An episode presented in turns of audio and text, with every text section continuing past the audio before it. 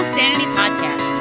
I'm Heidi Esther, your soul sanity bear and Midwestern mama who's been there, bringing you weekly stories, poems, and self reflections to guide you, in a non preachy way, to more peace in your head, joy in your heart, and mindfulness in your everyday. Because life is too short to drive around crappy feelings and grumpy teenagers. Now, here's the show. Do you ever get so angry you cry? Hello, dear friend and fellow soul of a thousand emotions. How the heck are you? And how are you taking care of yourself today?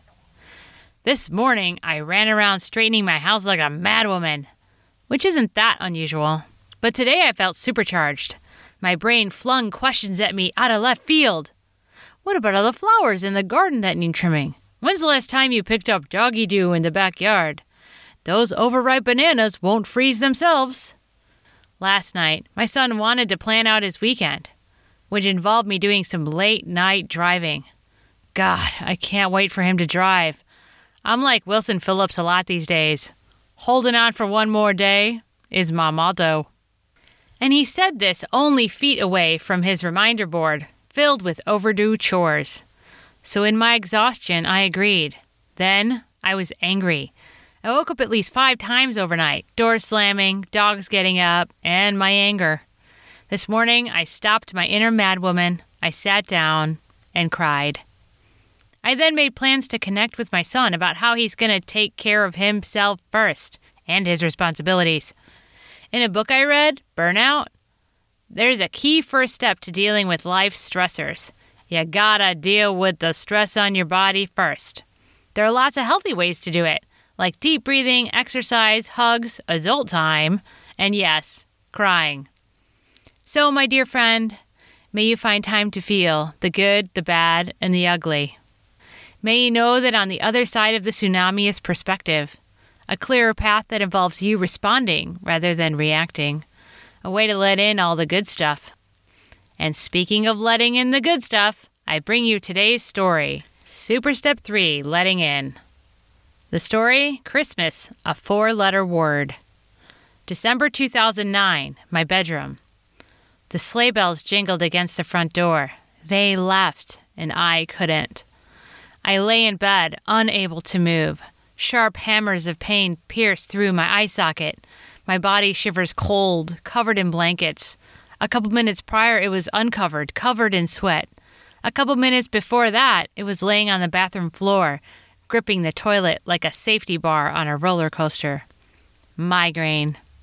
I get them about once a month. It's been this way since I was a teen. Unfortunately, there are periods when I get them more often, like around Christmas and as a mom. I missed my kids' preschool music party. Tears run down my cheeks. I let them down. And I'm messing up my It's Gonna Be a Perfect Christmas list. 300 page annual grandkid photo album? Check. 12 loaves of cranberry apple bread? Check. Food and presents for six preschool parties? In progress. Church nativity play? Ugh. 200 candy cane reindeers? Well, I let my three year old help. Fixing Cyclops reindeers? Soon. All the usual decorating and shopping and baking and cleaning and wrapping and coffee and volunteering and crying in bathroom stalls? Check. My heart and head pound like the Kentucky Derby start line. After two more trips to the bathroom, I'm in bed with a cold rag on my forehead. I close my eyes and picture my goal January 1st. I'm laying in a quiet winter woodland with the snow blanketing my body in a soft sheet of glittery peace. I have nothing to do but breathe the cold, crisp air. Excuse me, I hate to interrupt, but you should use this extra time to make the Christmas cutout cookies. Traditional Heidi jabs at me with her pointed words. Who is Traditional Heidi? Let me explain. Imagine me with a miniature llama on each of my shoulders. The first is a miniature beige llama. She wears a 1950s housewife apron, has salon perfect hair, and red glossy fingernails. She carries with her a dust mop, a well behaved child on one hip, and to do lists. This is traditional Heidi. Traditional Heidi's words layer on like thick frosting. with resentment and sarcasm. She likes waggling her finger at people and muttering things under her breath. On my other shoulder stands a miniature rainbow colored llama. She has long blonde dreads and a Holly Hobbie patchwork skirt. She is feminist Heidi. She comes with a bow and arrow, a couple of pom poms, and a journal. Her eyes glow wild, confident, mischievous. She is herself unto no one. She gets enough sleep, and she is unafraid to speak her truth. You need to rest. This is your third holiday migraine, feminist Heidi warns. Your migraine is a pain, but you can operate a mixer. Your medicine only warns against heavy machinery. Traditional Heidi puffs out her chest. But I don't even like cutout cookies, feminist Heidi whines. That's no excuse. It's not Christmas without them. Remember your childhood? Traditional Heidi says while pinning on her Christmas brooch of the day. Yes, it was a special time. You know what I like most about Christmas growing up? Doing my homework behind the tree, surrounded by bubble lights and ornaments. Feminist Heidi sighs, a broad smile spreading across her face, lost in her reverie.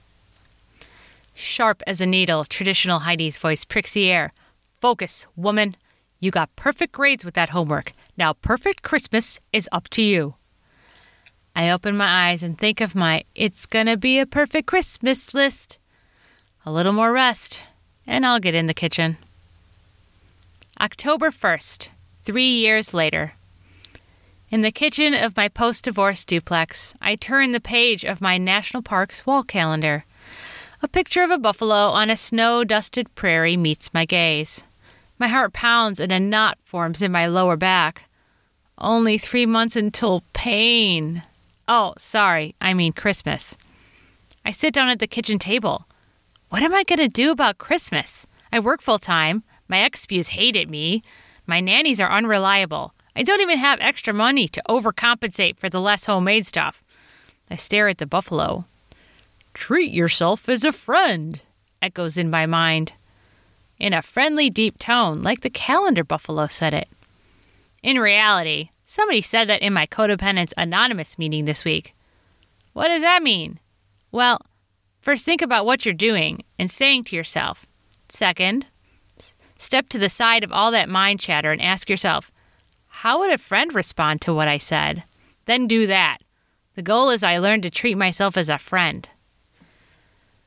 What would a friend say to my Christmas dilemma? I have to do less so I don't get migraines? Or I need to figure out how to not hate the last third of every year? Or that perfect Christmas is an effing impossible goal and she would hand me a drink? Yep, you got it, sister. That friendly buffalo voice chimes back in my head. Thanks, Mr. Buffalo.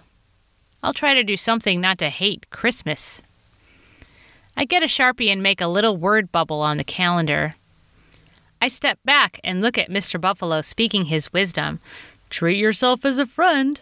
I smile a broad smile. Super Step 3 Quote You can only open new doors after you decide to shut others. Because, honey, you ain't going to be honest with yourself until you stop believing the lies. And you definitely won't put the whip down until you realize it's in your hand. Yours truly. The Sojourner question Listening, honesty, kindness, responsibility. Four of the pieces in Super Step 3 of the Everyday Superhero Method. For today, let's focus on kindness. Super Step 3 exercise treat yourself as a friend. The next time you feel that inner struggle, that guilt, that tensing of your shoulders, the knot in your stomach, that I have to, I should, or I can get through this language come up, stop and take a break. Breathe four deep breaths or take a quick walk. Notice how you felt in your body before and after. When you feel a little looser, move on to the next step. Write down what you feel you have to do on one side of the paper. On the other side, write down what you will give up to do that thing. For example, giving up sleep or downtime or dinner or your weekend. Below those two answers, write down the answer to one of these questions. How would my friend respond if I told him this dilemma? What would they say? Or, what if my best friend told me this? what would I suggest they do? Goal. Over time, beautiful soul, you will realize that you are worth feeling good. You are worth all the time you need to feel fabulous, even if for no one else, yourself. And that's not selfish, it's just how you become the superhero of your everyday, realizing that you effing matter even more than Christmas. Before the Everyday Superhero course and book come out, how can you work on Super Step 3? Stories tagged with Super Step 3 highlight a small piece of the letting in method. Search for it on my homepage. You can find stories about an overview of the superhero method and all the other super steps in the show notes of this show. Announcements Book update. I'm meeting with Lynn from lynnmcg.com this week to start work on an efficient publishing and marketing plan for my book. Today, October 6, 2021, at noon Central Time, a new live Facebook show is starting, and I'm a co host. Yay! The link is in the show notes. All right, that's it for me. With love, light, and laughter, until next time, I'm Heidi Esther, your soul sanity bear.